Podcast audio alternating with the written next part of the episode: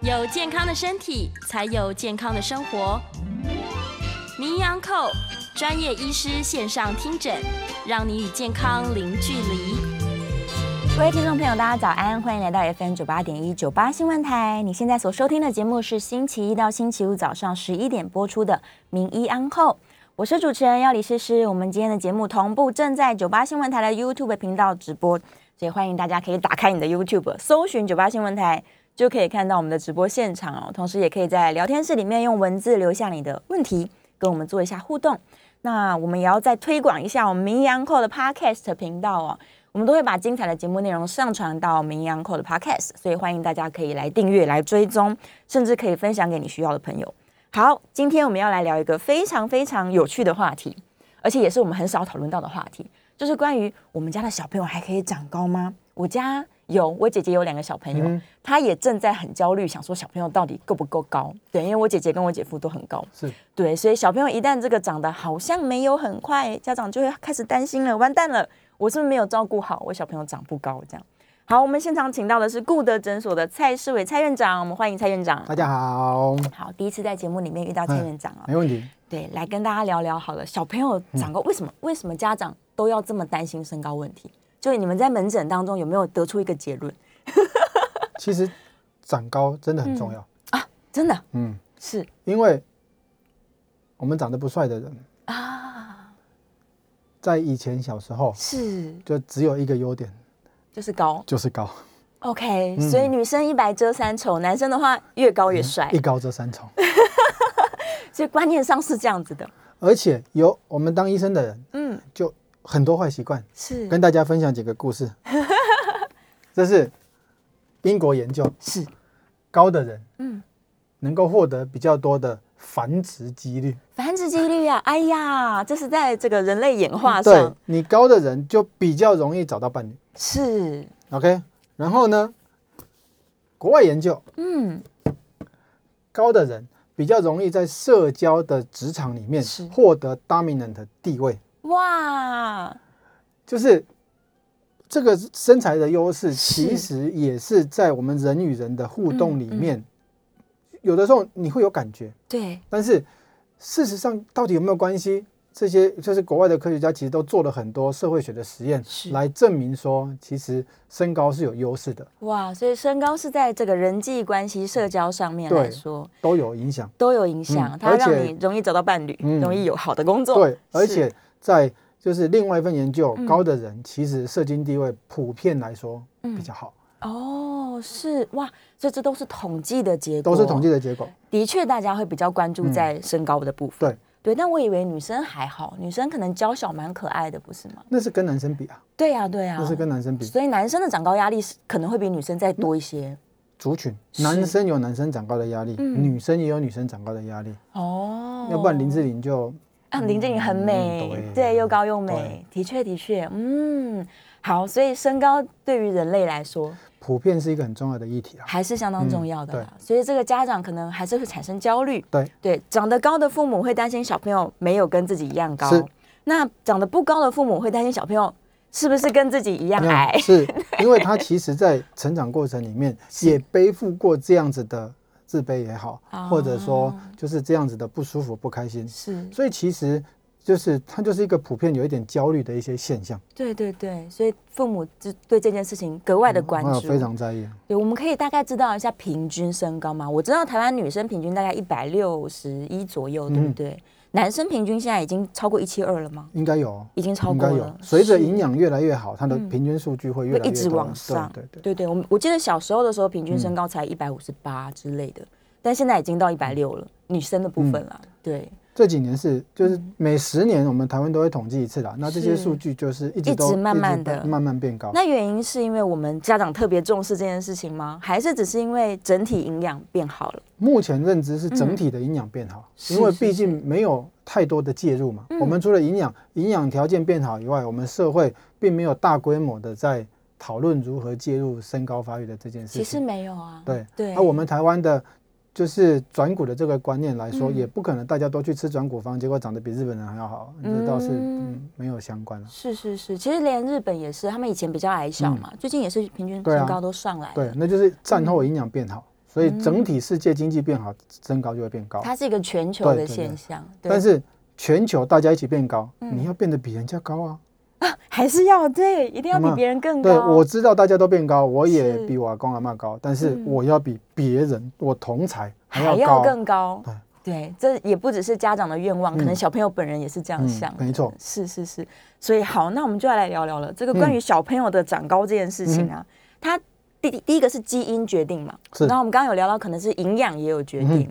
对，那小朋友，但台湾现在其实是一个营养过剩的状况，嗯对，那小朋友他真的营养不良了吗？他真的少吃什么了哼，吗？没有，这现在、嗯现在临床这么久，也没看过几个真的营养不良。真的有营养不良的孩子，是那些都是就是很不好的社会的一些案例，对，我们看到都会很难过。说真的，嗯但是就是真正有能力去关心小孩子长高问题的，没有一个家庭是营养不良的，是，不可能。所以其实现在该取得的营养，他们是都可以取得，都可以，而且现在学校有营养午餐啊，也不会因为你家里面付不出钱、对，就不给你吃营养午餐啊，没这种事情啊。是，所以其实大家都吃的不错啊。对那到底为什么还要如此的焦虑？就小朋友的身高，这个长得快、长得慢，它是有一个变化的吧？是，对，那实际上我们要怎么去观察小朋友他到底什么时候应该要长得快一点，什么时候应该要长得慢一嗯 OK，点？拿一些东西给大家看哈，嗯就是呃，正常来说，一个孩子，嗯，我们诊所很注重这个，给大家一个数据的观念，是，这个叫做生长曲线图，上面有非常多条线，嗯，其中一个比较重要的是紫色的线，紫色的这条，对，紫色的这条线叫做五十百分位，啊也就是说，在你量取身高的那一天，是你在这个人类群体里面随机取样，你的身高赢过一半的人。嗯， OK，那大家都会问说，我小孩子会不会长高？为什么没用这种东西去跟家属讨论？因为其实家属焦虑的多。像这个孩子，他一路都在紫色的线上下成长，嗯，也就是说，妈妈常常问说问题，我小孩子还会不会长高？对会啊，因为他就还一在直长都有在长啊，是，而且长得也还不错啊。嗯所以我们透过数据先打脸家属，说你的孩子长得不错，它正在长对啊，他赢过百分之五十的人。是，如果你觉得不好，那剩下百分之五十的人是不是要去跳楼？哦，是哇，所以其实诊所就在做这件事情，我们在建立一个平台，对，让大家知道你现在的生长位阶到底到什么样的地步，是，有没有什么东西我们可以介入的？嗯，那我们要透过诊断之后，才能告诉你你的位阶在哪里。是。我们我们在诊疗的过程里面，长高其实一直都不是医生最重要的课题。嗯，因为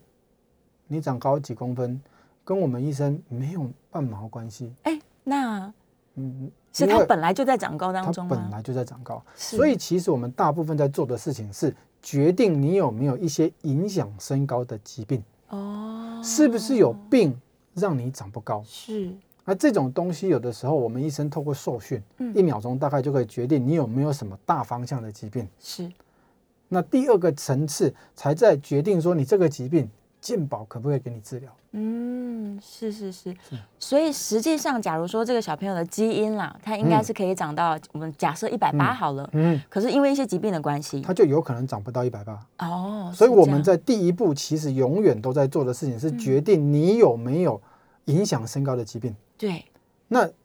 基身高是跟基因有关系，没错，嗯但是又不完全取决于这些东西。我们刚刚对讲营养啊，什么后天的营东西都养有啊关，系，对对对，但是身高是多基因遗传，也就是说，我们虽然知道某些基因影响身高，嗯嗯可是去定序这种东西，对于临床的医生来讲，没有什么实际的意义，嗯，反而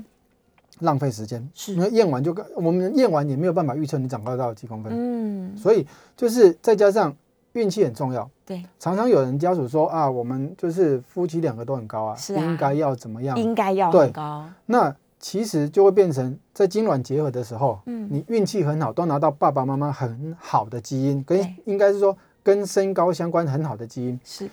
你就会长得比较好。嗯啊，也是有那种爸爸妈妈精卵结合运气不好，结果都拿到爸爸妈妈比较不好的基因啊。对呀，也所是以有可能，大家可以去网络上搜寻一个公式，嗯哦，它其实就在预测身高，哦，是对可以算出来的，稍微计算啊对。它的主要的逻辑就是父母的身高相加，嗯，然后呢，男生就加十二，是然后再把它除以二，再除以二，女生就是父母的身高相加，女生减十二，然后总和再除以二。嗯它这个加减十二都是一些误差区间的一些表现。是那这个叫做预测身高，嗯也就是说，我们大概大概觉得父母亲的身高比例到这个地方以后，你小孩子长到几公分是合理的。嗯是合理对，的。在我们的这个表格上面就是这个旗子的这个地方，嗯嗯，也就是说，这个孩子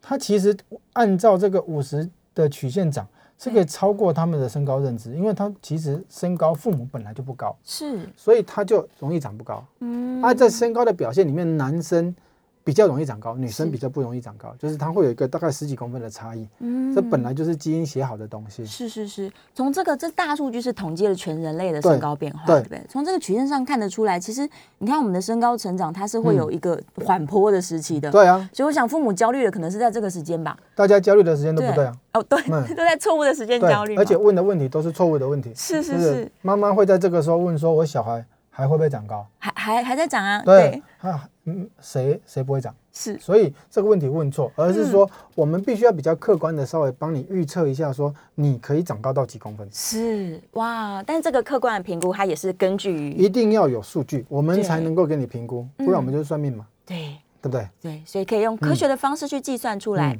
所以小朋友绝对是可以长高的。对，对，而没且有他不会一直长高正的在长。小朋友如果不会长嗯高，那就是五十几公分嘛，出生就这么高，哎 对不对？从出生开始长，一对直长长长，但是长到什么时候大概可能接近了终点呢？好，这个问题很好，这个叫做生长曲线图。对大家可以看到，到了将近十八岁以后，所有的人嗯会不会长高？会，是只是长高的速度变得很慢，嗯很慢你观察不到。哦，但是因为一些体质的差异，嗯就会让它长高变慢的这个速度会每个人都不一样。哦，所以我们并不敢直接。网络上有很多的的传闻说，女生到了什么时候不会长，男生到了什么时候不会长，对，那个都是个人经验。是，我们讲的是大数据底下每个人的状况不一样。嗯，这边跟大家分享几个案例好了，好，像这个孩子，嗯，来到我们诊所的时候，他其实已经只剩下十几百分位。哦，是，他曾经在国小的一段时间里面，嗯，他其实从二十几百分位一直不断的涨到七十几百分位，哦，所以他有没有长高？他有长高，有而且他曾经在某一段时间里面，也就是一般认知转股的时间对，嗯国小没事干的时候，他长的速度很快。对那个时候，如果阿公阿妈还买个转骨汤给他吃，是，他那个时候其实会非常开心，因为他长高的速度非常的快。嗯，但是这种不对的时间长高，是，会让他未来身高表现不如预期。哎所以你看，他是不是到了十五岁对，就几乎没有再长？哎这个曲度跟这边的曲度是有点像的。是，所以以简单的说，他基本上在十二三岁左右，嗯，他的成熟度就已经将近我们认知的十七八岁的成熟度。哇，所以这种体啊质的变化差异非常的大。我们当医生的人比较保守，我嗯们不敢说你几岁怎么样。对，所以在我们诊所，至少我在提倡这样子的观念：你早一点来让我们追踪，是七岁开始，七七岁就要开始，七岁开始追踪嗯，追踪不是治疗。对，追踪只是让我们先对你的成长有一个概念性的评估，是，然后再讨论嗯你的想法，然后我们才能够建立你的生长的状况。哦我们利用是这样子平台的建立，记录你的生长曲线，是记录你的生长历程，嗯那我们才能够更精准的评估到你十八岁能够长到几公分。哦，OK，所以其实正确的观念是说，我们从出生开始，可能一路长，每个人长到不一样的时嗯对间，那它中间其实是有快跟慢的时期的。。是，那如果家长做了不对的事情，他可能就会揠苗助长，有可能，呃， 有可能，有可能，，对，但是要揠苗助长，我认为比较难。哦，是，反而是因为一些错误的观念，嗯导致说他对于身高的评断是错误的。哦，举他个只例是子来焦说，虑这，些都是我们诊所血淋淋的案例哦。嗯，举个例子来说，这个小朋友长超好，是，你哦，看非常好，他非常好，他这个九十七，对，他赢过九十七个人呢。嗯，那你看长那么高，家属其实不太怕对，但是因为还好，他看的网络上的传闻，是这个传闻救了他，哦，因为小时候高不一定是高，对，没错那，么小时候高不一定，他就是这种案例。哦嗯，因为在某部分的孩子，我就说我们在治疗的不是身高，是我们是把有一些病态性的找出来。对，因为有一些就是呃脑内肿瘤，啊，那它长在我们的下视丘那个脑下垂体旁边，对，那其实是那些肿瘤 push 到我们的脑下垂体，一直分泌生长激素，是，所以它就长得特别快。太快了，那结果家属可能忽略啊，嗯，那在不对的时间长高，就会、哦所以这样子的孩子，我们也没有能力做确诊，是我们只是觉得说这个整个生长的 picture 很怪，嗯所以我们还是要请他到医学中心去做进一步的检查。对百分之九十九都检查不出问题出来，是，那叫做 idiopathic，就是我们那个就是查不出原因出来的，嗯，查不出原因是一回事，啊万一你有，对，那我们的医生的工作还是要谨慎的先去做评估，是，先确保你没有疾病。嗯，那嗯早花了很多的力气发现你没有疾病，对我们再来讨论怎么帮你嘛。嗯，是是是，对，啊，也有一些就是还不错的 case，就是他爸爸讲，我长到二十几岁，嗯，的确，他曾经有一段时间有掉下来，对，都是低于的，对，对，但是他后来又开始抽高，他抽高的速度跟时间跟正、嗯跟一般大数据的有比较多的差异，是，所以他的确是可以长到二十几岁。嗯你可以说他是长高界的姚明嘛，他就长到二十几岁还在长，但是对有的人十几岁就不长了。是，那我们医生的工作其实不是告诉你说你这个是怎么样，而是说嗯你的体质，如果你没有病对，你的体质是偏向哪一种，透过我们这样子平台的建立，是就可以很明确的让孩子跟家属知道说嗯你现在的生长位阶跟数据来讲有什么样太大的差异，哦然后我们在这个上面里面，我们再来讨论如何帮忙。是哇，所以第一件事情其实是家长他不需要呃太操心，首先对要知道每个小朋友的个体差异很对大，对，个体差异非常大，嗯个体跟母体的差异也很大。嗯，这些大到因为个体差异太大，故事太多，是所以在网络上会有非常多的家属在讲我自己小时候怎么样，对我隔壁小时候怎么样，啊，我阿嬷小时候怎么样。没错，那你去看那些故事，然后要么穷紧张，嗯，要么就忽略。对，为什么不来让我们专业的做一个嗯平台，跟你自己本身成长历程的架构？是是是，就是自己的科学数据，对，然后才能知道说，尤其像我们刚刚院长说，七岁就要开始来追踪，嗯，然后看看你现在到底到哪里了。是对，那一路我们在正确的时间做对的事情。对，对对对。好，那接下来我们就来聊聊好了，就是正确的观念来嗯说，我到底什么时间应该要做什么事情啊？对小朋友的这个身高才不会是阻力，嗯是助力。其实就是回呼应到我们这个平台的建立。是我不知道你几岁要做什么事，哦，哎我常常没有办法回答家属的问题。对对，那因为在没有办法回答这个问题，都会被当成傲慢， 因为啊，大家会在网络上问嘛，对啊问问问问又不花钱，是，但是因为问问我没有看到你孩子的资料，嗯，所以为什么我一直很积极的在推行这样子的架构对？原因就是因为我知道问问不花钱，是可是如果我的回答在没有证据支持的前提底下，嗯会害到你小孩。哦，不一样的年纪，不一样的体质，要做不一样的事情。嗯，这是最重要、最重要、最重要的观念。对所以我没有办法用简单的几个数字，嗯，说我几岁要做什么事情，是，因为你是男生女生我都不知道，嗯，没有这种通则，嗯我我没有没有没有通则，如果有通则，依照现在网络文宣的速度，它就会有一个 flow chart，告诉你说你几岁做什么，然后你就一百八，嗯，啊做不出来，事实上没有嘛，没因为有我也没有一百我八，哎糟糕，我有， 对你有，可但恶，是我什么事情都没有做啊， 对嗯，我只有跑得比人家快而已啊。哦，在精卵结合的时候跑得比较快而已。啊嗯，对，选择了正确 的的的基 DNA 因。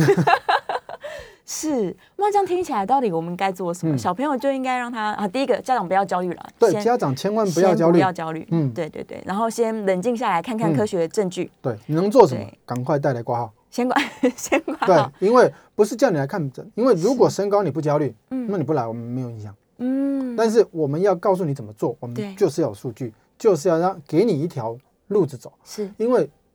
长不高，我们医生不 care 啊。嗯呃，记得不 care 吗？吗？不 care 啊，因为身高不是病啊。啊，对呀，他跟好吗健我康们我们医生在意的是你有没有健健康康长高啊？没有啊错，不，健健康康长大，长大，健健康啊康成长。对，但是很很很冷酷的说，是，你只要会讲话、嗯会走路，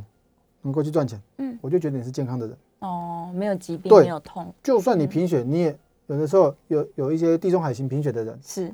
那他一辈子也没病没痛，他也不会喘，又健康长大，又白嗯白的，看起来很漂亮。对对，那贫血不治疗也不会怎么样啊。是啊，对，嗯那所以我们在意的是健康，就算健康的一体我很在意，病人也不见得在意，嗯何况身高这个数字，是身高只是个数字，它对医生的解读其实跟肝功能二十八没什么两样。哦，所以必须要是重视身高的人，嗯，对他真的认为说我要做做点什么了，是对我来找医生，对。对那我们医生也不可以利用这样子的焦虑嗯来告诉你怎么样嘛。对对，所以我们医生在做的事情是建立平台，是，告诉你你生长位阶怎么样。嗯只是我们比较喜欢倾听有关于长高相关的声音，是在某些不错的时间，我们可以提供一些辅助，嗯的确也是对于身高会有帮助，是这也是一些现实的状况。嗯，所以小朋友可能要注意的就是第一个营养的补充嗯是不是均衡？嗯对，像小朋友可能很爱吃麦当劳，嗯那实际上都没有吃青菜等等的，嗯哼，所以这也是个别要去做评估。哦，这又是一个非常有趣的迷失哦。是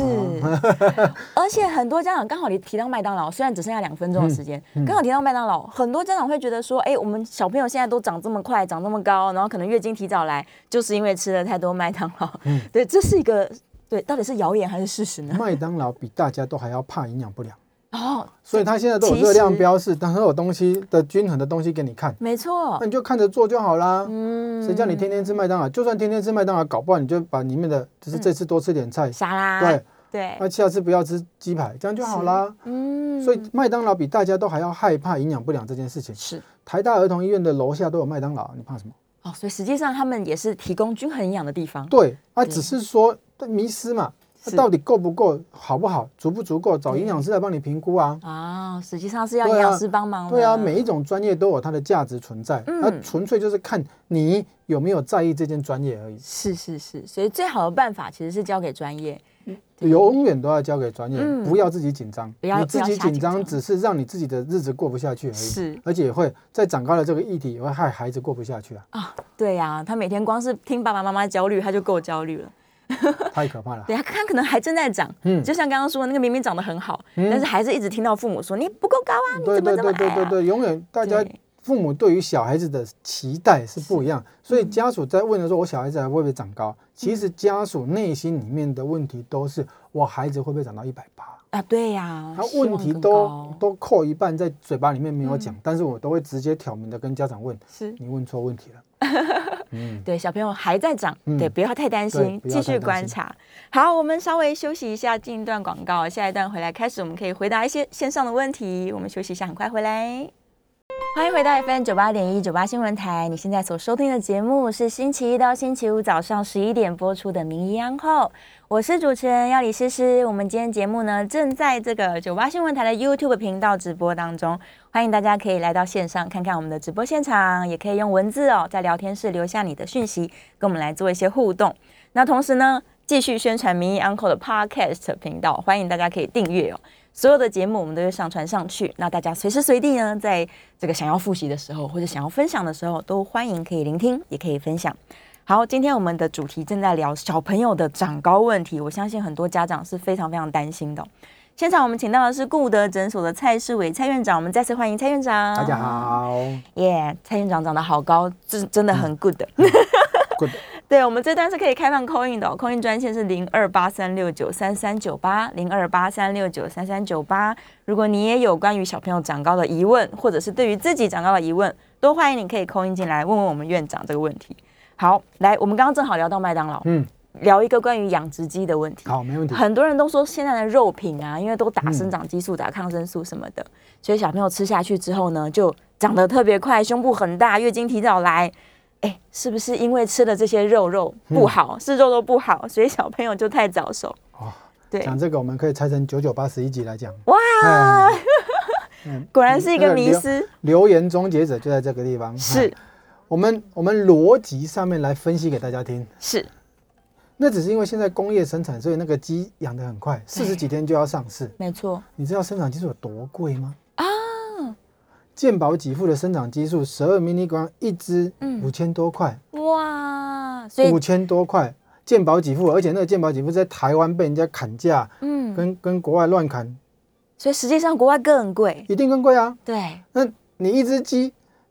卖到家里面三嗯百块，是我怎么可能去给它打生长激素？哦，逻辑上来说懂吗？不会不会，多养出来的肉绝对不划算。是，所以那个只是在工业生产的系统里面，嗯一只鸡它透过有效率的养殖，对养殖出来，它打的都是那个疫苗啦，哦，都不要让鸡生病的东西。是是是，所以实际上不见得有钱可以帮鸡打是生哦没长钱，激没素，钱，没钱，懂吗？没钱，放心好原了，来绝如对不此可能。对，逻辑，是我是养鸡的人，我绝对不要打生长激素。哦，我干嘛为了它多多长大两两两百公克，然后给它弄个几千块的的的的药？不可能啊，所以绝对不可能。逻辑上来说，他们不会这样去养鸡啦，所以对鸡绝对是用呃比较健康营养的方法对，长得快一对点，，它就只是有效率的方式，不要让它生病。你打疫苗，它不会生病，对它不会生病，它就会好好的活着，就赶快长对大，哦这样对啊，哦我们人生病都会瘦了，何况是鸡？是。但是统计上来说，的确现在大家的这个荷尔蒙都比较快速就出那现是营了，养变好啊，所以是因为全球的营养对都对对变对好，对，你也不可能天天吃鸡啊，而且哦，你打的是鸡的荷尔蒙哦，嗯鸡的荷尔蒙在人身上怎么可能会有效？哦，除非你属鸡是讲到这我就 很生气，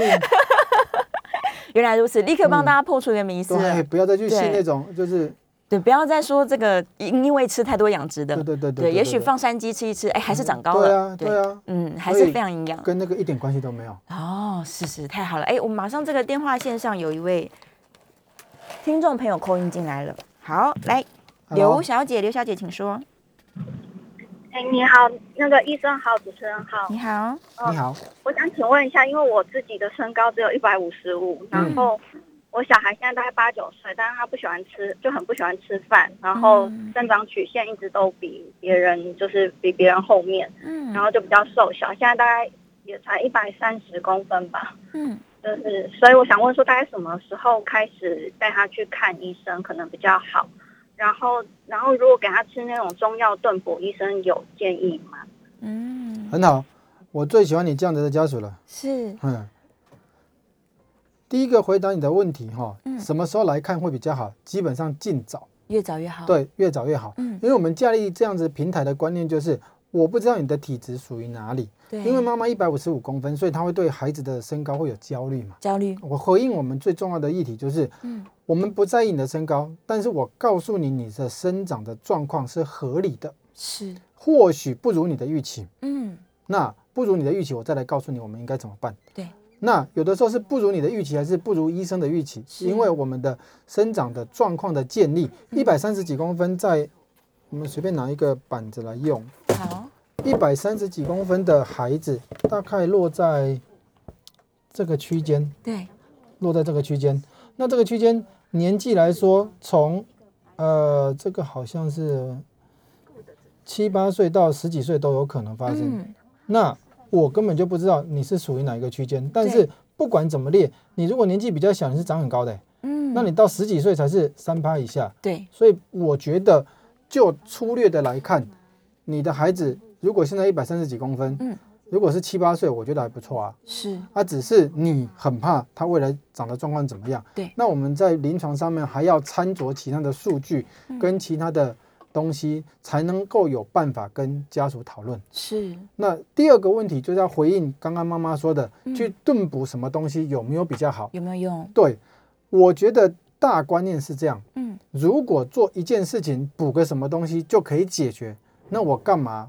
做一个这么复杂的平台，然后要让病人弄那么麻烦，我才有办法告诉嗯，家属回答家属的问题。是，好吗？我们民间很多转骨方哦，很多时间很多到了就要去哪一个药局，然后买什么东西去赌个炖个什么鸡，然后那个鸡搞不好又是刚刚说的打了生长激素的鸡，吓死人了！哇，吓吓吓，嗯对，吓 死人了吓得不得了。这么简单就可以长高，营养午餐通通放转骨配方就好啦，哦，对不对？嗯，问题就是这件事情就没有那么简单，对，也没有办法简单到很逻辑化的在网页上做一个一页式的网站，告诉你是说你这样子，然后怎么样，然后怎么样，嗯，个体差异实在太大了。对，对，那大大到没有办法三句话讲完小孩子的状况，所以他其实必须要克制化的去评估。一定要先评估。我们医生的坏习惯就是我一定要先评估你，嗯我才有办法回答你后续的问题。是，所以其实不建议他去外面随便买转骨方啦，因为他其实不知道自己小朋友嗯我们不的可以状挡况人。财路啊是但是呢，我们就逻辑思考来讲，嗯，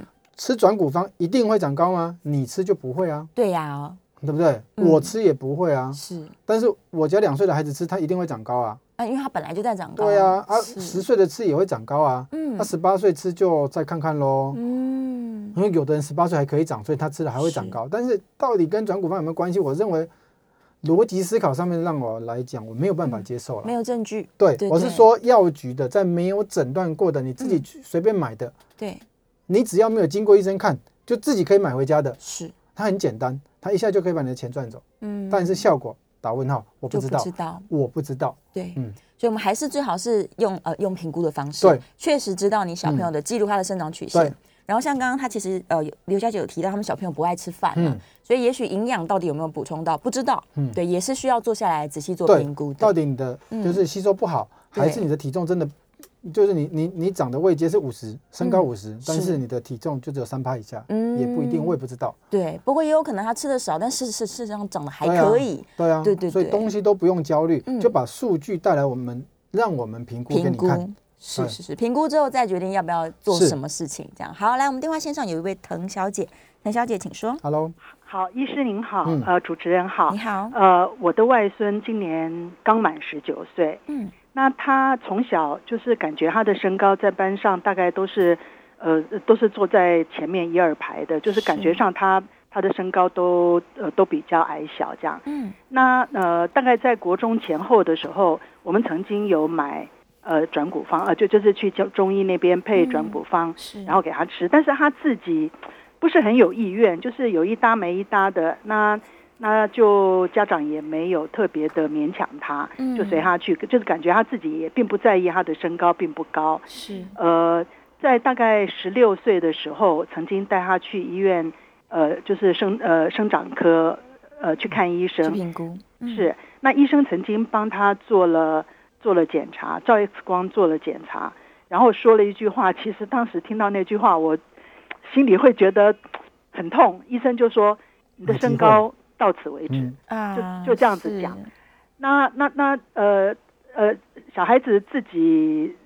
表现出来的是一直并不很在意他的身高，但嗯他现在刚刚升入大学嘛，那会看得出来，他开始拼命的打篮球。是哦，觉得说他虽然呃嘴里并没有说出来说他在意他的身高，但是呃感觉他有这个企图心，那也会开始穿增高鞋啊之类的。嗯所以想要请教医师的就是，他到了这个年纪，就是今年刚满十九岁，他还有可能有机会嘛？他他的运动量是非常够的，嗯哎，就就是不不管是打篮球啦，或者做一些做一些健身健身活动，那呃饮食方面也还算，应该他自己有算注意啦。虽然是是因为在外地念书，那都是嗯吃外食，但是他自己有注意，嗯那只是不知道他仍然有长高的机会嘛。谢谢。好，谢谢滕小姐。 OK 其实我觉得好这谢是谢很好的案例，没非错常好，没错，是这也是这样子的案例，其实就是嗯敦促我变成一个长嗯高、身高比健康还要重要的医生。是，我必须老实嗯说，身高，我们我们医生的受训，健康我看得出来。对，那我也常常跟家属说，你看健康，你不会来找我，嗯但是我要让你知道，身高是我很在意的议题。是 OK，老实说，你你们应该都是去大医院做检查。对，那对我们医生的坏习惯就是不行，我就跟你说不行。没错，我们没有必要跟，嗯尤其是大医院的，不需要跟病人打哈哈，嗯不行就是不行。是，所以他看完了，对他们的、通常我们用的方法就是利用这种照骨龄，对，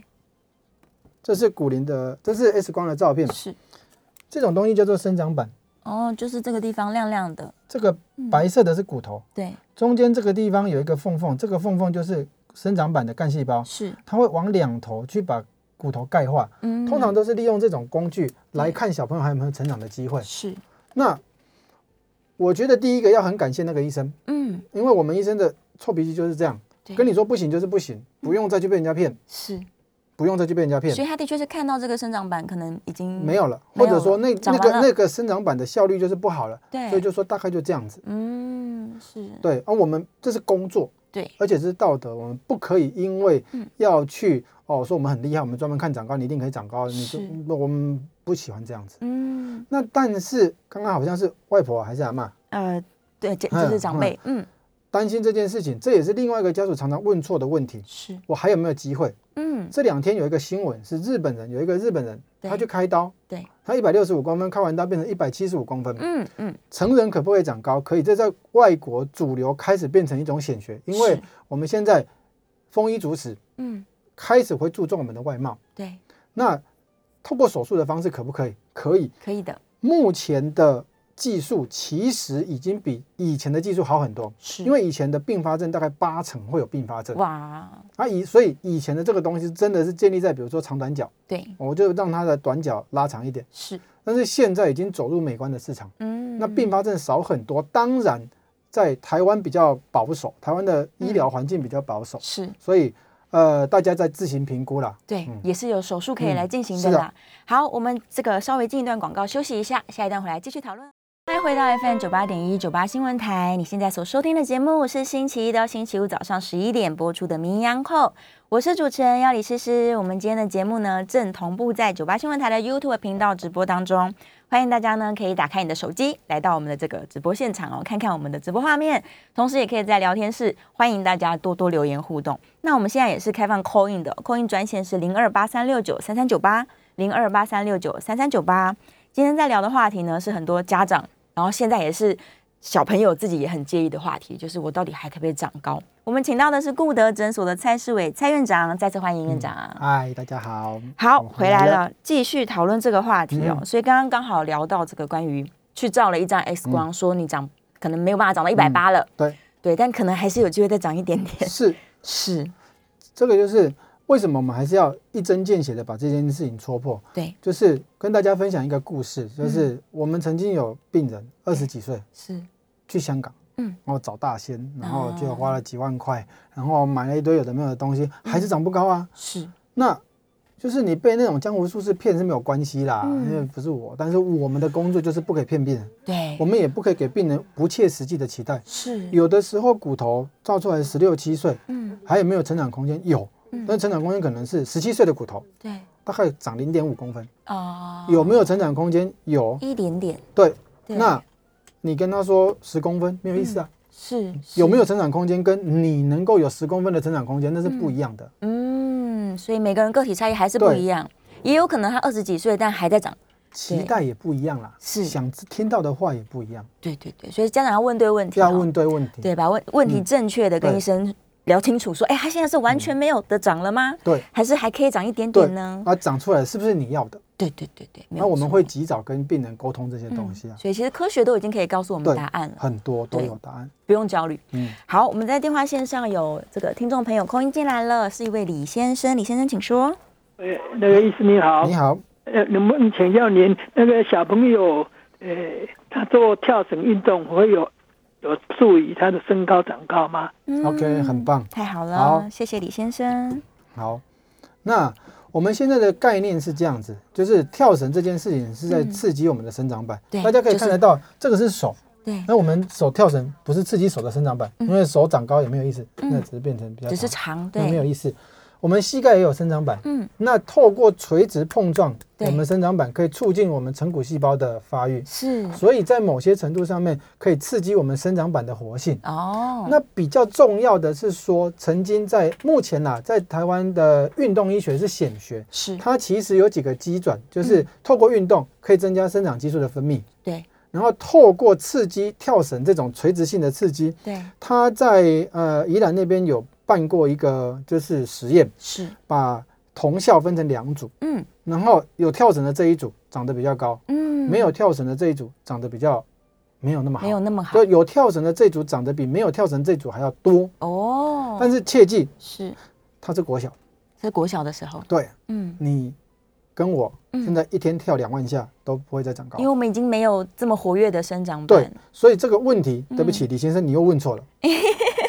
而是说什么样时间点你做这件事情能够带来身高多少的好处。哦，它其实平均在两年里面，我记得也只有多一公分，哦是，但还是有成对长的，有差，对所以它又不是一个不好的习惯，是所以我们会鼓励啊，嗯，孩子去运动没有不好，蛮好的。嗯，是是是，所以有机会，他如果多运动的话，循环也比较好，是然后又可以这个刺激我们长生骨的对生生长长板板。对，所以的确是可以鼓励小是朋友啦，多做多运运动动是，然后尤其是这个可以撞到长骨的末端嗯的。好，电话线上有一位梁小姐，梁小姐，请说。哎，哎，你好，医生好，那你个好主持人好是，我姓杨啊，木易杨哈。我哦是杨小哎，是姐。是是，没有，我小孩我已经七十几岁，我是要分享我的切身之痛哈、提哦是供给大家做参嗯考。因为我我在小孩子小的时候，那时候我四十几岁哈，三四十岁，嗯，那工作很忙嘛哈、嗯所以也很忽略他们的生长，也没注意到说，其实我身高其实才一百五十二，我先生一百六十几而已。嗯本来他们也应该是长不高了哈，以现在的医学理念，